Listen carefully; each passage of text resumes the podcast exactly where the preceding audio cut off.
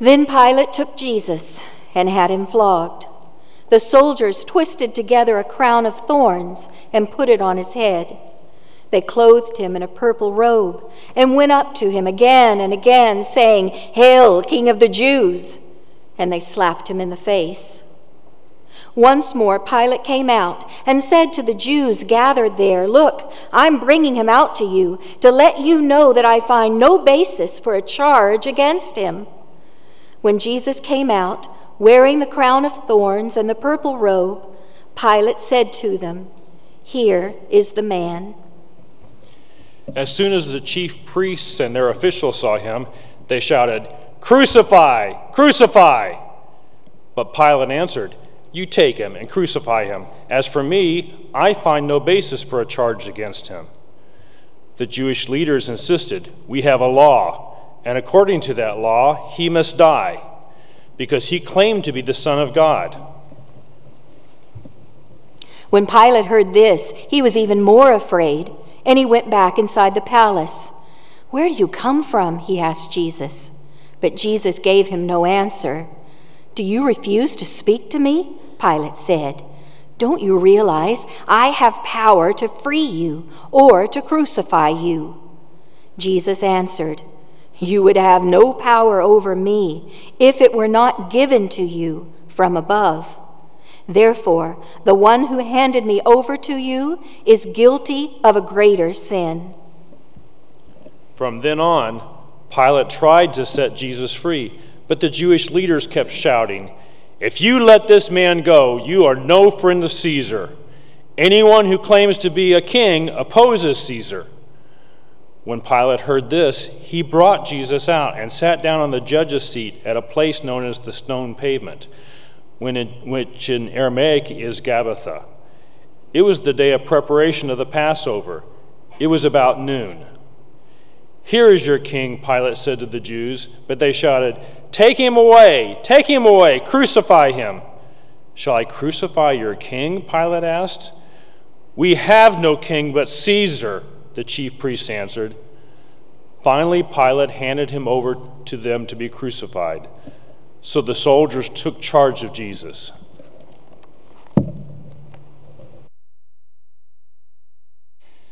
Amen. Thank you. You may be seated.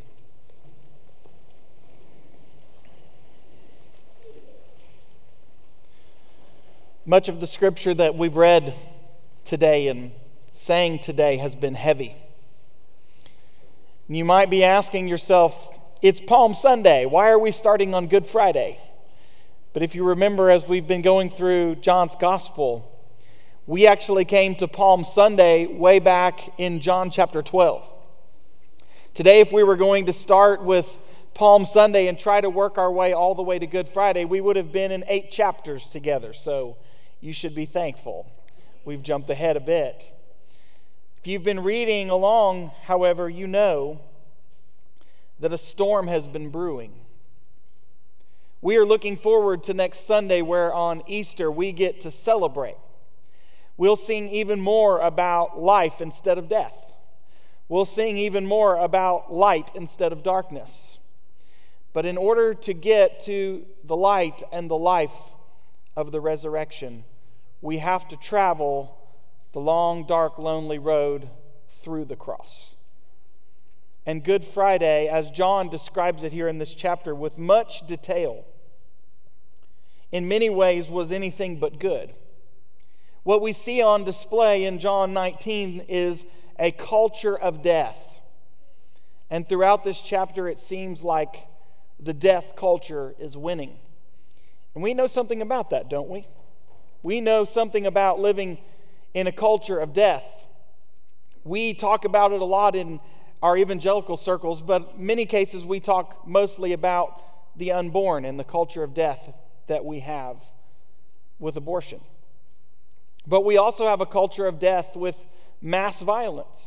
We have a culture of death where violence is celebrated, where, where the movie industry will put millions of dollars just to make sure death and violence looks as realistic as possible.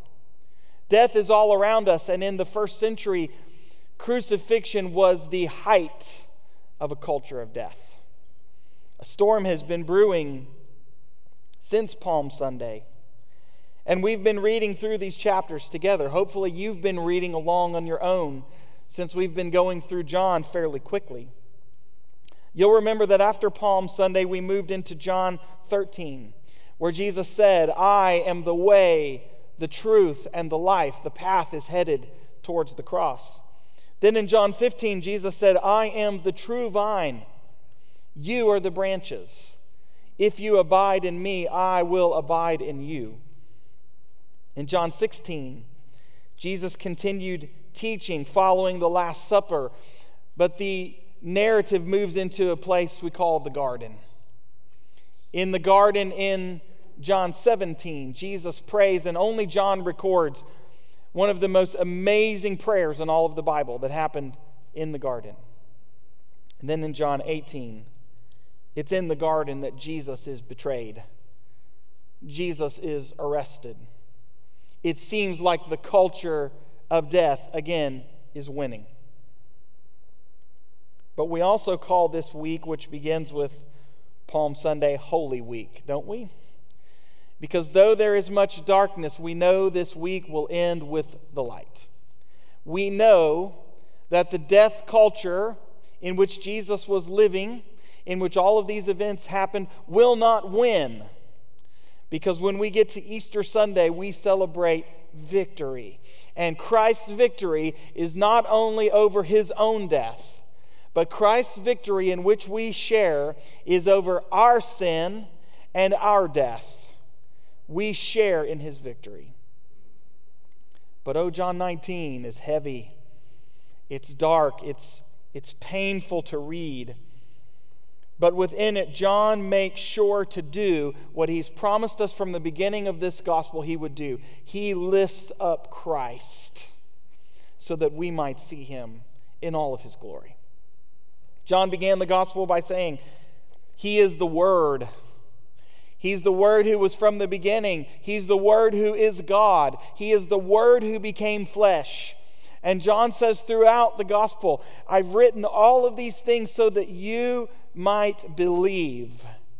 And in this chapter, the call to believe in Jesus is a clarion call. It's meant to be heard clearly. And so this morning, in a little different way than I usually do, there are going to be no points up on the screen. The only thing you'll see are, are the verses that we read. And I want you, as hard as it might be, to, to do your best to focus, to take a listening posture, that we would let the words that John has written, the detail with which he has given us this account of Good Friday, be the words that speak most clearly to us today. Today we're going to see Christ, our Savior, but we're also going to see Christ, our example.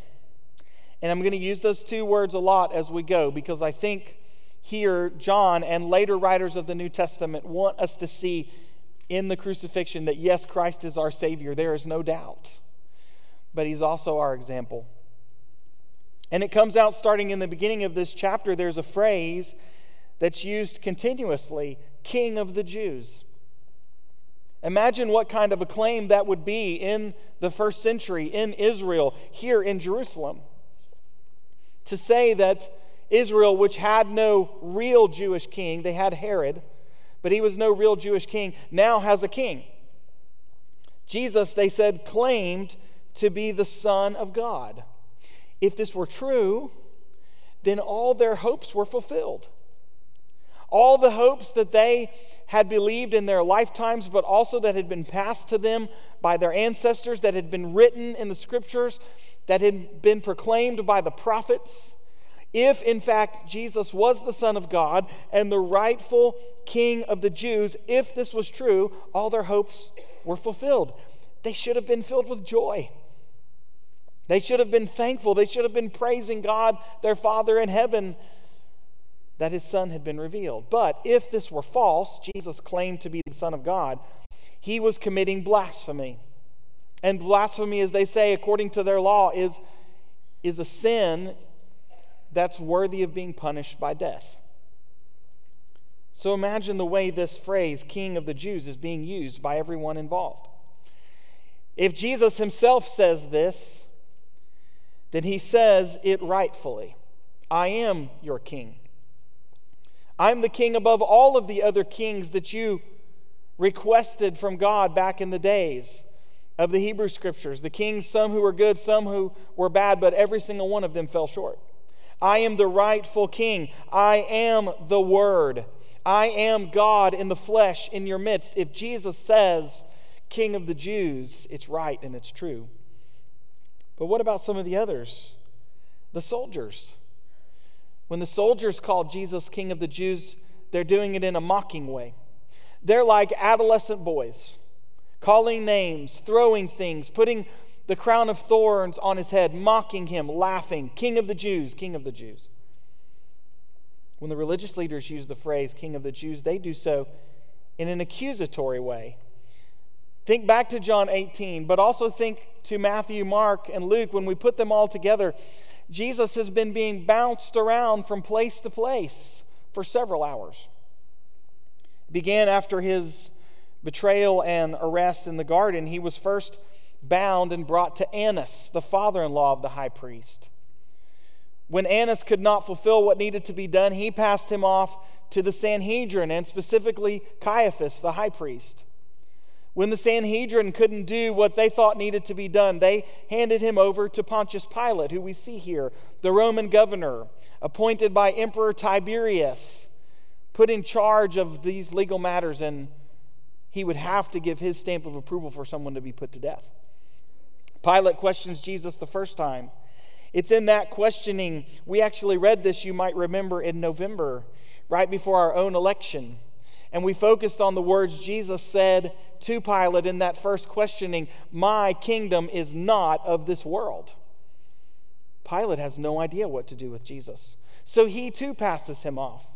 Next, Jesus goes to Herod, who's supposedly the Jewish king. And then Herod and the Jewish leaders send Jesus back to Pilate. And it's here that we see Jesus is questioned again. He's flogged. The crown of thorns is placed on his head. He's beaten. He's mocked. And Pilate is seemingly doing everything he can to appease the angry mob because he doesn't ultimately want to see Jesus put to death.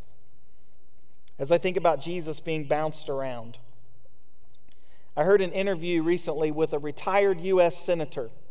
He's been retired for a long time, but he was remarking about the fact he said, back in the 80s and the early 90s when I served, there was a strange group of us who thought that our first responsibility was to the United States and not to the Republican Party, not to the Democratic Party, not to our little circle of friends, but to the people. And he said, I, I feel like looking at our current situation, we're a long way from that. Many of us probably feel the same way. Sometimes we want to ask who is there in leadership who actually wants to do the job they've been appointed to do? I read through this account. Jesus is bounced around from person to person. Think about all of the people in authority, the men of power, who had the opportunity at some point to do their job, to be faithful to their calling and to stand up and say, This is not right. From every member of the Sanhedrin, as far as we know, from the high priest himself to Herod to Pilate, when will someone in this story stand up and put their own personal desires aside, their own safety, their own power, and say, because they know in their heart, what we're doing to this man is not okay? Yet, as you read through this account, not one leader on that night stood up and said, This is wrong. Not one was willing to demonstrate faithfulness to God above their party or their personal interests. And what ultimately ends up happening is Pilate offers to make a swap. Why don't we swap prisoners? Do you really want to do this? And, and notice what I believe Pilate is doing. He's such a curious person in this story in order to try one last time to save Jesus' life, who does he offer them but a man named Barabbas, who is a known thief and murderer? Surely these people will not choose to put a known dangerous person right back out into the community instead of Jesus, who's a rabbi, who's a teacher. But when Pilate makes the offer, according to your custom, I can release to you one prisoner at the time of the Passover. Who do you want? Barabbas or Jesus? And they say, Give us Barabbas. And Jesus' life is swapped for that of a murderer. Yet Pilate maintains, As for me, I find no basis for a charge against him. Again, Jesus is our Savior, and Jesus is our example. What Pilate said, I find no basis for charge against him. I really find nothing this man has done wrong. The Apostle Paul later will confirm. And he'll say this in 2 Corinthians 5, not just in terms of the legal situation that happened here, according to John, but in terms of our salvation. Why it was that God allowed the only truly innocent man who has ever lived to endure these circumstances. Paul wrote this God made him who had no sin to be sin for us, so that in him we might become the righteousness of God. Pilate was absolutely right. There was no fault in this man, and yet God the Father, through his providence, but more importantly, through his love, he made him who had no sin to become sin for us. Jesus' life being taken from him was the ultimate example of depravity and injustice that's ever happened in the history of the world. As Acts says, his life being taken from him was completely unjust, yet he did not resist it. He is our Savior, he's also our example. And throughout this account and every other account of the crucifixion, Christ continually modeled in speech and in actions what unwavering commitment to God's kingdom looks like. And Pilate, again, he doesn't know what to do, but you get the sense that he, as Jesus is meeting all of his interrogation with silence, Pilate wants to say, Dude, help yourself out. Say something. Do you refuse to speak to me? Pilate asked. Don't you realize I have the power either to free you or to crucify you? Verse 11. I love this.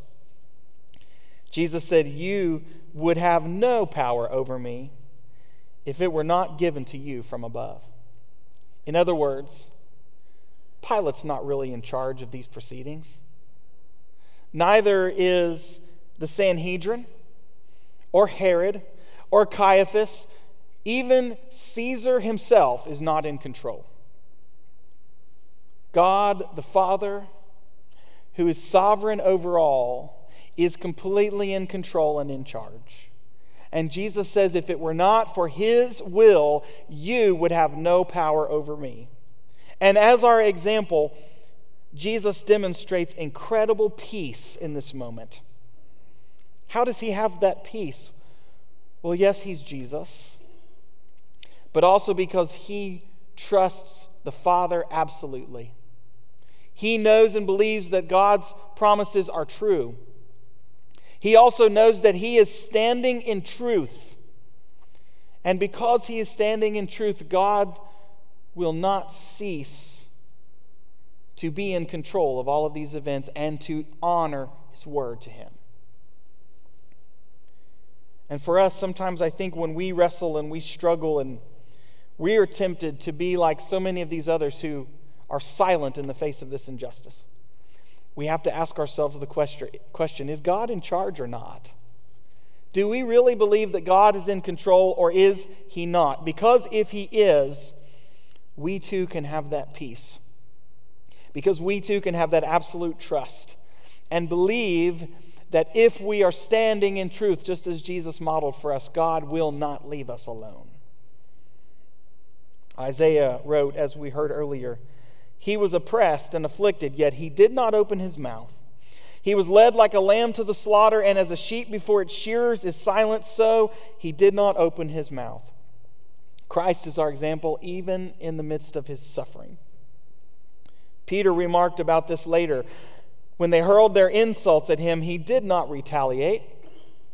And when he suffered, he made no threats in return. Yet he entrusted himself completely to God the Father as the judge. Even for his enemies, Jesus went to the cross. And even in the face of their betrayal, their mocking, their conniving, their scheming, he still demonstrated the faithful love of God before them.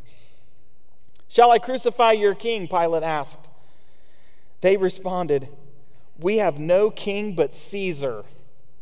Can you even imagine the level of compromise it must have taken for them, the religious leaders, to make this kind of idolatrous statement with all that they resented about Rome, with all of the oppression that Caesar had brought upon them, that they would say, We have no king but Caesar. Look at the lengths that people will go to in a death culture to rid themselves of Jesus. Take him away, take him away, crucify him. But John has more to say, and we're going to continue reading as David and Teresa read, starting in verse 17. So the soldiers took charge of Jesus. Carrying his own cross, he went out to the place of the skull, which in Aramaic is called Golgotha there they crucified him, and with him two others, one on each side, and Jesus in the middle. Pilate had a notice prepared and fastened to the cross. It read, Jesus of Nazareth, the King of the Jews. Many of the Jews read this sign, for the place where Jesus was crucified was near the city, and the sign was written in Aramaic, Latin, and Greek. The chief priests of the Jews protested to Pilate, Do not write the King of the Jews but that this man claimed to be king of the Jews. Pilate answered, What I have written, I have written. When the soldiers crucified Jesus, they took his clothes, dividing them into four shares, one for each of them, with the undergarment remaining. This garment was seamless, woven in one piece from top to bottom. Let's not tear it, they said to one another. Let's decide by lot who will get it. This happened that the scripture might be fulfilled, and said, They divided my clothes among them, and cast lots for my garment. So this is what the soldiers did. Near the cross of Jesus stood his mother, his mother's sister, Mary, the wife of Clopas, and Mary Magdalene. When Jesus saw his mother there, and the disciple whom he loved standing nearby, he said to her, Woman, here is your son. And to the disciple, Here is your mother. From that time on, this disciple took her into his home. Carrying his own cross, he went out to the place of the skull, Golgotha. We can all picture the wealthy in the ancient world, traveling through the marketplace with their entourage, carrying all their belongings, everything that they have, living in every possible way the life of luxury. Here is the King of all kings, and he is carrying his own cross. He is beyond exhausted at this point. Physically, yes, but also emotionally. He's been up all night long praying after that time ended, he is betrayed by someone dearly close to him. Then he is taken from place to place and he's interrogated. He's beaten, he's mocked. He's been up all night. He is beyond exhausted in every possible way. But then when we come to verse 18, in just a few simple words, John says what happens next. There they crucified him. That's all the detail that John gives. There they crucified him. Perhaps not much description was needed because the first century audience was all too familiar with this awful, terrible method of torturing, punishing, and executing a criminal. All John needed to say was they crucified him because people knew, they understood. But here's another moment where Jesus identifies with those who suffer because of his own suffering. that we know in our hearts, and many have experienced in our lives, that Jesus himself is uniquely present with those who suffer rather than those who are secure. We know it, we've felt it. Some of us have been betrayed, not to the level of Jesus, but we've been betrayed. And the more we connect with God and learn about Jesus Christ, we realize that when we are betrayed, we suffer like Jesus. When we face pain, when we feel disconnected, when we feel all alone, Jesus endured this much more than we can imagine. And even still, he identifies with us in our suffering. That's why we say Jesus is our Emmanuel. He is our God with us, uniquely present when we suffer. Pilate had a notice prepared, and here comes that phrase again King of the Jews a sign attached to the cross that read, Jesus of Nazareth, King of the Jews. And it was written in Aramaic and Latin and Greek so that as many people around would be able to read and understand. Verse 21 the chief priests of the Jews protested to Pilate, Do not write the King of the Jews, but that this man claimed to be the King of the Jews. But Pilate says, What I have written, I have written. He's such a curious case, as we've said. It's it's almost as if Pilate is about to believe himself. What if this man actually is the son of a God? I don't want to be on the wrong side of that God, do I? What if he actually has a legitimate right to some throne? I don't want to start a war with that kingdom by acting hastily. What I have written, I have written. Pilate is unsure. Maybe he's even afraid. But what's really happening underneath all of this, John wants us to understand. He says it here in verse 24, but he's going to say it four times before this chapter ends. All of this took place so that Scripture might be fulfilled. Just as Jesus said, You have no power over me except that it was given to you by my Father. And John says, None of these things would happen, even to the level of them not tearing his clothes as they cast lots for them, so that Scripture would be fulfilled to the letter, just as God had proclaimed. We come to the end of this section, and I ask the question who's still there? Who's still standing with Jesus? Is it Peter? Is it James? Is it Matthew? No. All of the male disciples, except for John, have fled. John says the only people still standing publicly with Jesus at this point are three women. One was his mother, and John himself. Where is everyone else? Where are those righteous people, even the disciples who are willing to stand up and say, This is not right? There's only a few left. But even in that moment, as Jesus models several times on the cross, he's not thinking of himself. Jesus looks down, and among those four people, he sees his mother and one of the twelve who was closest to him. And he says, Here is your mother. Here is your son. From now on, you two are responsible for each other. From this day forward, you belong to each other.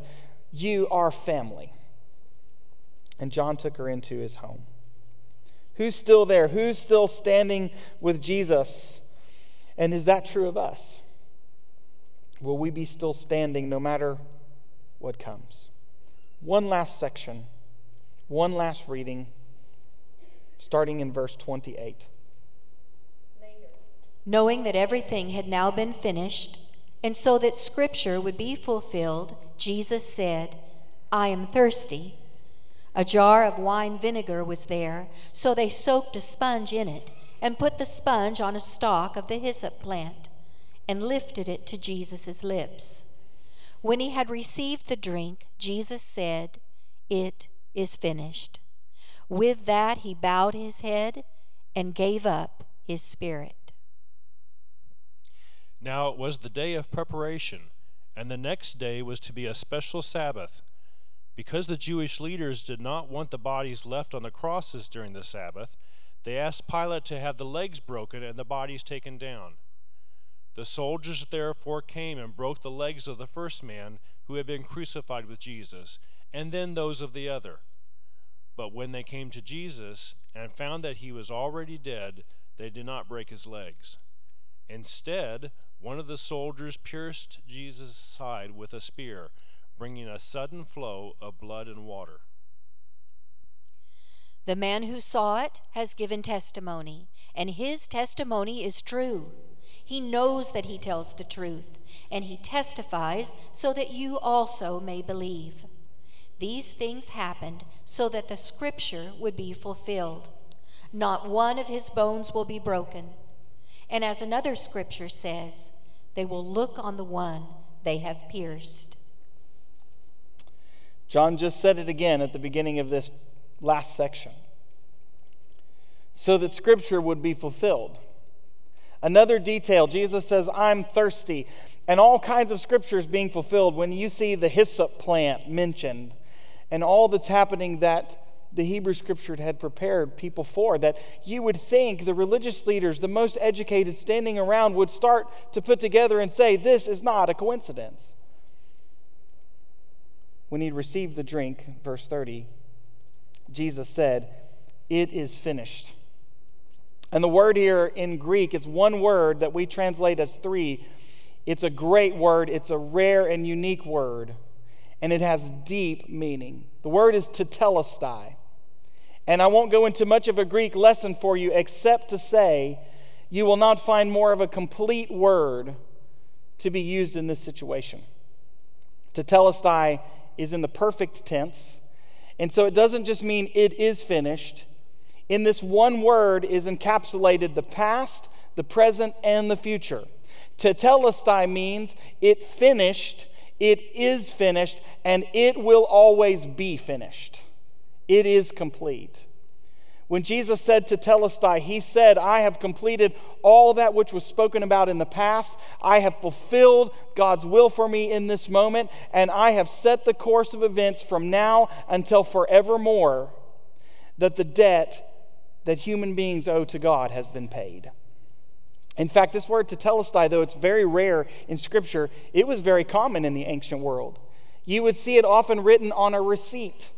When someone would go to a merchant, someone would go to a store owner and they would pay their bill, or someone would go to a lender and they would pay their debt.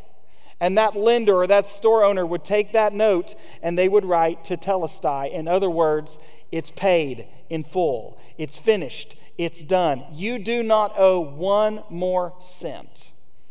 Jesus says, It finished, it is finished, and it is finished forever. Not one more cent is owed on the debt humanity owes to God because of their sin. This is a powerful word. The next time any of you see Roy Ferguson, you tell him we talked about Tetelestai because he's been telling me for months, we better talk about that this Easter. You tell him we almost made it.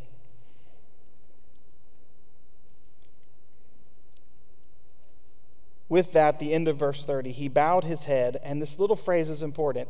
He gave up his spirit. Yes, his life was taken from him in an act of injustice, but it could not have been taken had he not given it willingly. He gave up his spirit. At any moment, Jesus had said, I could call down legions of angels. My followers will fight for me. And he wasn't talking about those 11 guys left. He's talking about angelic armies that could put an end to all of this. But he willingly bowed his head, gave up his spirit. And I can't help but notice and mention here come the Jewish leaders again.